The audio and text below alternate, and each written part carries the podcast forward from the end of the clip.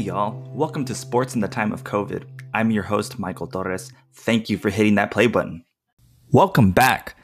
Good to always be with you on another episode, and your listening is always appreciated. It's March Madness. After losing the tournaments amidst the beginning of the pandemic last year, they're back in Indianapolis and San Antonio in bubble esque environments. Minimal crowds, restrictions in place over the next couple of weeks. COVID is still having an impact on sports like this. In fact, UConn women's basketball coach Geno Auriemma just returned to the team after testing positive for the virus. He's rejoined the team now um, after his quarantine in San Antonio, where the women's tournament is actually taking place. It's just an hour and a half away from me. Speaking of women's college basketball, though, it was arguably the biggest story this past weekend when players and coaches shared images and video displaying the differences in support that they received as compared to their male counterparts. The men's modified weight room was stacked with everything they needed. They had swag bags stocked as well, food on point in their hotels, and um, branding designed to a T. The women in San Antonio, though, didn't get as much. Oregon's Sedona Prince's uh, viral video demonstrated that the 64 women's teams had a small weight rack with no dumbbells uh, that were over 30 pounds while other images expanded to show that they had a few yoga mats too. How lucky they are! There are also comparisons of less appetizing food options, swag bags that weren't as full, or had puzzles with less pieces than the men because women can't put puzzles together, I guess that was their thinking. And court logos for the men's touting March Madness with sweet looking design, whereas the San Antonio court got to say women's basketball in a much more plain design. Athletes of all gender identities came out in defense of the women on social media, calling out the NCAA to not only do better next time, but to fix the issue at hand immediately. He had companies like Dick's Sporting Goods, Tonal, and Orange Theory offering to open up their resources and donate workout equipment to the women. After initially stating uh, that the NCAA had a spacing issue preventing them from providing proper exercise equipment for all 64 athletic teams and getting called out for that being false, they were able to get a much more robust workout area finally. Now, let me pause here to provide a bit of background. I used to work in college athletics for a bit, but in that time, some of my favorite athletes to cover were the female athletes at my alma mater of Texas State University. We had no men's team in soccer, so women's soccer was just soccer and a damn good program at that.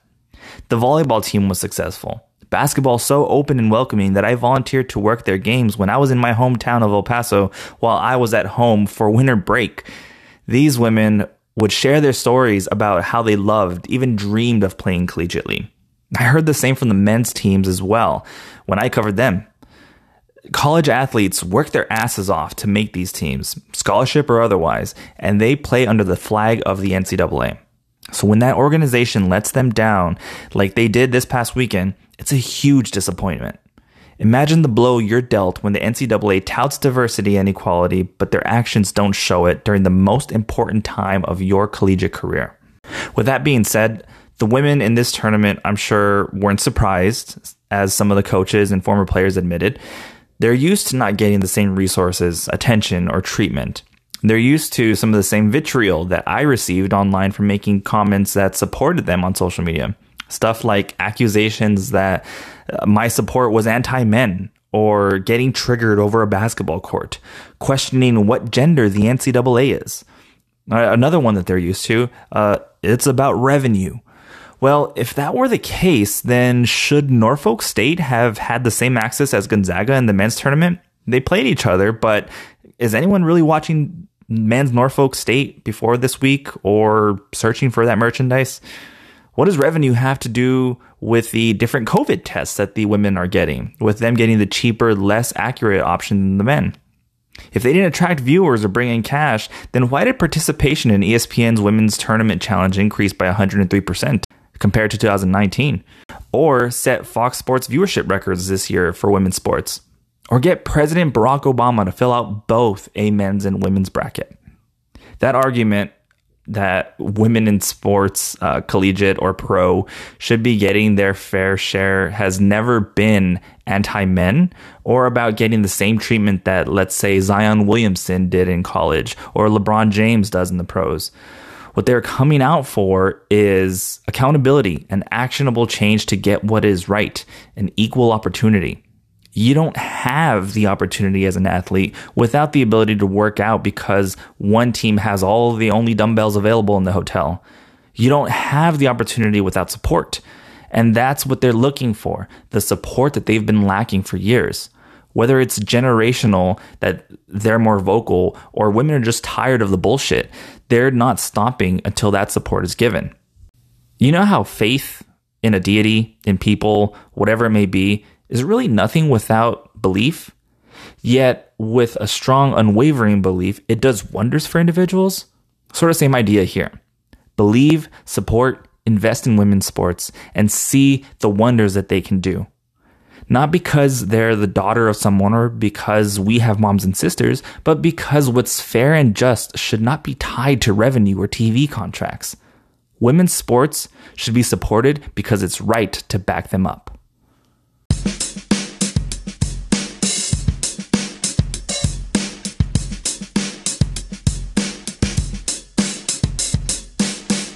The guest on this episode of the podcast is Jordan Liggins, one of the hosts of the new podcast Spinsters.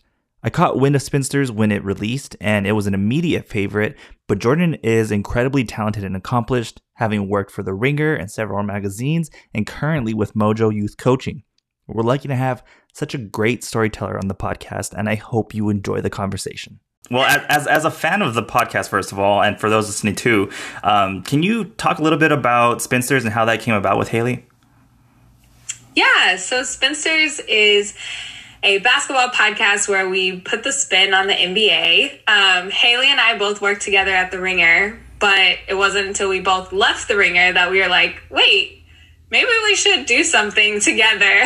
um, I had just got hired at Mojo, and she was working at Blue Wire Podcasts, trying to launch her own podcast, looking for a co host. And um, she just reached out and said, Hey, I just want to practice with you. I need to get practice with hosting. So we just talked about the Clippers for like 30 minutes. And somehow that ended up me being a host, um, co host of Spinsters. Life is weird. That's how it works. Um, but it's so fun. Uh, we just talk about, you know, what's happened over the weekend and how we can make basketball talk different. You know, there's a lot of, um, frankly, just men talking about the, the boring things of basketball. And we want to integrate our personalities and rom coms and horoscopes into basketball talk somehow. yeah, absolutely. And um, that definitely kind of speaks to what I wanted to ask you about, which is something that was incredibly relevant with the last episode of Spinsters, um, and it's mm-hmm. incredibly timely with just conversations going on right now. But which is dunking in basketball. And the other day, Shaq had that moment in which he should have just stopped talking, uh, but um, he kept asking Candace Parker about lowering the rim for the WNBA to dunk more. And being that that was sort of on the last episode where you all talked about how it's not a matter of athleticism, but of support and history. And as a former player, I was hoping maybe you could share some of that. Yes, exactly. So that was the best cross promotion we could have ever asked for is Shaq being on TNT talking horribly about women's basketball. What a groundbreaking statement. But um he, yes, he was talking about lowering the rim and I for the record knew it was going to be a terrible idea when he said, "Candace, I have an idea about the women's game." Mm. And that's when I completely turned off everything in my mind because I'm like, this is going to be terrible. But the story that Natalie Weiner reported for us was fantastic. It Love was Natalie Weiner. talking about that exact thing on how we should bring the women's game above the rim rather than lowering the rim to appease, you know, frankly, a male audience um, for more entertainment. It is atrocious to suggest lowering the rim for these professional athletes that have trained their whole life on a regulation rim Um, and then people say, well, the ball is smaller and the free throw line and the um, three point line is closer. The ball is smaller just because our hands don't get as big as men. Like, that's just the fact. We could play with the men's ball, it's fine. But lowering the rim would change your shot, would change mm-hmm. everything that you've learned. Um, so for dunking and from my experience um, you guys can't see me but i'm five five. So i have no personal experience with dunking. Um, but i've I, I feel like even if i could or even if i wanted to i was always surrounded by coaches that encouraged me to try my best to do my best jump at my highest point you know always try to to reach for the rim, reach for the net, reach for the backboard, and I think that's where it starts. Um, there is a place for dunking in the women's game. Um, it's not a lack of women not knowing how to or not having the ability. It is, you know, like some players said on the podcast. Sometimes I just don't want to. I want the guaranteed two points, and like that's okay. Um, so it just starts with coaches, trainers, and fans encouraging that, not putting them down if they miss. I think that's also like fear based, women not really wanting to try because they're like, if I miss, I'm going to be headlined everywhere. Um, so just the encouragement part, which is a great start. Yeah, I mean, it's unfortunate that absolutely that would happen. It would be you know everything on social media if someone missed like that. But uh, I've seen Russell Westbrook and other players miss dunks, and you know like they don't get clowned for it. Exactly. And it happens every time. And I love that we included in that piece about, you know, lowering the rim for girls to practice is great because high school boys basketball does that all the time. Mm-hmm. Like, if you ask a, a, boy when is the first time they learned how to dunk, it was on a lowered rim. They were encouraged to. Their coaches put them put them through drills where they're dunking. So it's going through the same things and then getting that confidence on a lowered rim to be able to, you know, throw down in a regular regulation rim in a game. Yeah, absolutely. Yeah. Um, at, still on the subject of timeliness in basketball, um, is what we were sort of talking about uh, before we officially got going was the failure that is the support um, by the NCAA for for the mm-hmm. women's March Madness tournament. And what were your thoughts or reactions to what came to light and what transpired over the past couple of days? It was anger, but also unsurprised anger. Mm-hmm. Um, you know, I was right before we hopped onto this call, I was just explaining the situation to my parents because I saw their upgraded weight room that's going around today. Um, that they finally have like a treadmill in it, which is so crazy. Um, and I was explaining that, and my dad said a great thing. He's like, "This is wild how this could still happen after Title IX. Like, it doesn't even make sense why." Um, the women's side of the NCAA tournament gets a weight rack that has maximum 30 pound weights on it, yoga mats, and the men get a whole facility that looks like so much money was poured into it, and like $50 was poured into the women's game. Um, I also saw. it's it's a huge disparity, and I also saw. I think it was um, Louisville. Mm-hmm was working out in their hallway of their hotel room, like oh my god, putting yeah resistance band on their hotel doors to be able to get a workout in because they didn't have the space for it. Um, so it's just things like that where I'm like, this is this is ridiculous. Uh, Brianna Turner, a WNBA player, tweeted. She said, um, "NCAA to the men, we're happy to have you here." NCAA to the women, you should be happy to be here. Yep. And that is a completely different tone that the NCAA is setting. Like nobody else is doing that but them. Yeah. Yeah, I, I saw um harkening back to uh, again a, a, friend of the podcast uh, and friend of the court sports um, she she was talking about the stipulations of Title IX, and because of the way the NCAA is just constructed, that they don't receive the federal funding, that they can like sort of circumvent these things, which is just mm-hmm. incredibly even more infuriating. That and and and arguably just as infuriating is that they didn't think that anyone was going to say anything. Just have this yes. little like set of dumbbells that you know I have here at my house. um, where it was Yeah. going to suffice. You know what? The how many teams are there? Sixty four teams. It, it's ridiculous. And that's exactly the point. It's okay, I hope no one says anything on Twitter, which all of our players are active on. And um, yeah, hopefully no one, no one says anything because we made this decision. It wasn't. Um, and then the BS answer of, oh, we didn't have enough space. And then the players pan over to this huge conference room that could have been filled with with weights it's it's ridiculous and it's kind of deja vu honestly with the with the WNBA bubble and um, how the only things that made those things better was reactions from the public and Twitter kind of bashing the WNBA for those type of living situations for some of the players and especially the rookies. And the same thing for the women's basketball players who have worked so hard to get to this point in their career in this tournament. It took NBA players, WNBA players, everyone from the media to point out that this is wrong for them to react and change it instead of saying, okay, this would have been the right thing to do in the first place.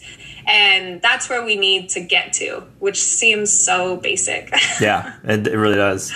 Uh, switching gears, we all just recently hit a year with something COVID related, right? Like the year of quarantine, the year of something. Um, In that year, there's been so much that's happened with the virus, vaccine, social injustice, police brutality protests, political unrest. You have a unique relationship to sports, and that's sort of what people um, have been asking about. Is you know what do other people think about sports right now in a time like this? I just wanted to hear what sports has meant to you during everything. it's been a complicated relationship, if I can be frank, because once, uh, you know, once Rudy Gobert contracted COVID and the whole NBA shut down, I knew that COVID was real, but that moment made it very real. Oh, yeah. Like that's how much I entrust sports was because when sports was taken away, it was like, oh, okay, this is this is real. Um, and then that whole period without it, I was like, I really miss basketball. When is it coming back? Then when it came back, I was like, I don't know if I should be watching this. I don't feel right. Yeah. And that's exactly how I feel now. I, I just think about everyone's families. I think about, you know, Karl-Anthony Towns, who has lost so many family members mm-hmm. due to this virus, and just wanting everyone to be safe over my fandom. Mm-hmm. That's that's where I've I've kind of been in a pickle because I'm like I love basketball, I love watching it, but I don't feel like people and people's families and loved ones should be put in harm way so that I can be entertained. Um, that's that's been the the hard spot for me. Yeah, yeah, and and same here. I've heard that same sort of mentality uh, that other people are like. It sort of takes a, a back seat at the moment, or I don't feel motivated to watch. And then at the same time, I've also heard people that are like, "Well, I work in sports, so it's my livelihood. Like I needed it to go somewhere." And and yeah, so it's had such an effect on everybody. Definitely. And um, even with March Madness happening right now, I was also watching it with my parents and I was, I was like, I'm mad how fun this is. Like I was angry because I don't want it to happen. And I don't, especially the kids, like we don't know what type of long term effects COVID can have on your body yet. And these kids are 20, 21, and I don't know why we're treating it so flippant when they are are getting test testing positive, coming back. Same with NBA players. We're like, oh, it's like a injury. They'll be back in in a in a week, and we just don't know what that means yet.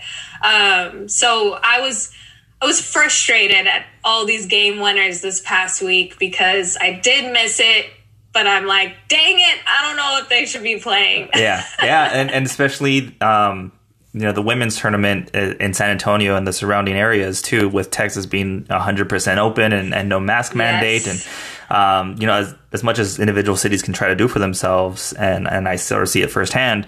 Um, there's only so much that like you can do to you can't regulate thousands of people. You just can't. You you just can't. I I know. I was gonna ask you about that. Like, how is Texas? That is that's wild to me. I can't even imagine it. I'm in California, so we're all over the place too. But yeah. I, how has that been? Uh, Texas gonna Texas. Um, there's that's, that's the only way to put it, which is you know kind of unfortunate. Um, so I, I live in Austin, and Austin is, is, putting up its own fight to make sure that there is still a mask mandate, that there is still 50 to 75 percent business capacities, um, and the governor wants to turn around and sue the city, and so they're battling it out in court, which comes on the heels of my hometown of El Paso this past fall uh, when they had uh, a really bad outbreak. Um, COVID was sort of you know, ravaging the city, they tried to institute um, a curfew and a lockdown of, of, sorts. And the the county judge said, like, you know, there's going to be measurements in place. And um, at the time, the the mayor was was Republican, and so he leveraged the Republican governor and attorney general to turn around and sue the city of El Paso and to remove said lockdowns and measurements. And so it, has been a wild ride to see, wow. yeah, like just how it reflects what's going on in society, like as, as a nation, where we're left to fend for ourselves. We're not getting the help that we should be getting. And this is unfortunately yeah. what we have to deal with. Yeah. And, and I thought about that too of, you know, they're bringing these bubbles to places that they know that they can mm-hmm. kind of get have a little more leadway but then on the flip side of that i think if i was in texas and i was trying to do the right thing and trying to follow the rules mm-hmm. here comes like hundreds and hundreds of people to my state my city that can put more people that I love at risk. Right. And you don't even know. Like you might not go to the gym or maybe you do go to a game, but it's still just more people, more options. I don't know. It was a thought I had. Yeah, like my community didn't ask for this, right? And I can only imagine what San Antonio right. thinks. Yeah. Yeah. Uh, I know. Uh, finally, though, is, is, there anything else that you want to share about Spinsters, about Mojo, or, or just where to find your work in general? Yeah, so I um, am the content community editor at Mojo, which is a new youth sports app. I'm obsessed with it. It is all for the volunteer coaches out there that um, you know are coaching your kids or volunteering in youth sports. We will create your practices for you. One less thing to think about so that you can be present with kids. Growing up playing basketball, that is where my heart is. I had the best coaches. My dad was my coach. So I'm so happy to be involved with Mojo. And then for Spinsters, we have a new episode every Tuesday. Um, you can find us wherever you get your podcasts. It's so much fun. We have a mix of conversational and narrative podcasts where we do deep dives into historical topics or topics that just interest us, really. um, and it's so much fun. So make sure to subscribe. Absolutely. And again, I'm a big fan. So thank you so much for coming and nothing uh, but continued success wishing for you and, and Haley as well. Thank you so much. Thank you for having me. Thanks again to Jordan Liggins. Be sure to check out Mojo and Spinsters, which just dropped another great episode this week.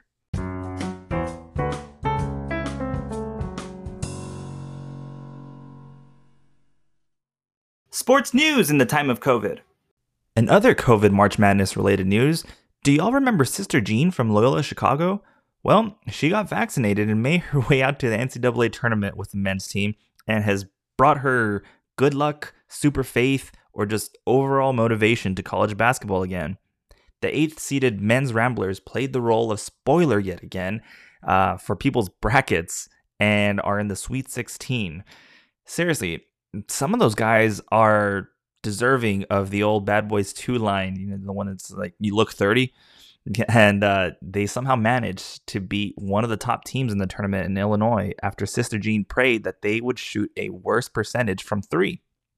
Whether you're just well coached or it's divine intervention, uh, it's teams like this that are the reason why people believe that the tournament is full of upsets every year. The New Orleans Saints were punished for COVID violations this week, along with the Oakland Raiders, by a fine of hundreds of thousands of dollars, uh, 700 and 800 respectively.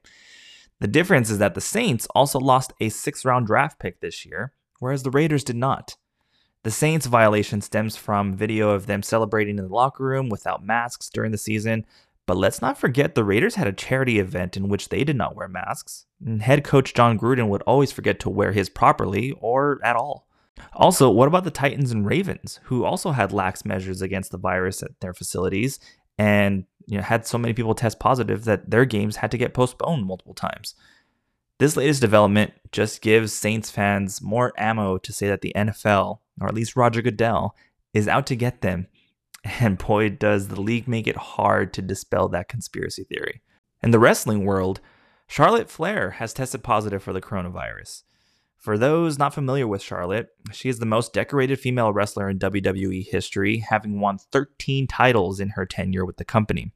Also, Ric Flair happens to be her father. Woo! Charlotte is one of only three women to ever headline a WrestleMania pay per view and was poised to return to the spotlight of the biggest wrestling event in the world before testing positive for COVID. She's thankfully at home resting now. Uh, the news comes on the same time uh, as her fiance being released from the company, though, which led to many people believing her absence from TV was related to that before she disclosed her condition via Twitter. Here's hoping that she makes a full recovery without any long term effects on her health or her career. And finally, it's been an odd week for sports to continue and try to get back to normal like the rest of society is trying to do. But with that, we've seen an increase in the amount of mass shootings on the year, and it's been especially rough after the events in Georgia and Colorado. An instance in which anti Asian racist rhetoric not only spurred the terrorism, but also was prevalent even after the suspect was apprehended. An instance in which people who were supposed to feel safe shopping for groceries, avoiding only the virus instead of violence, both in different ways, remind me of the shooting which occurred in 2019 in my hometown of El Paso, Texas.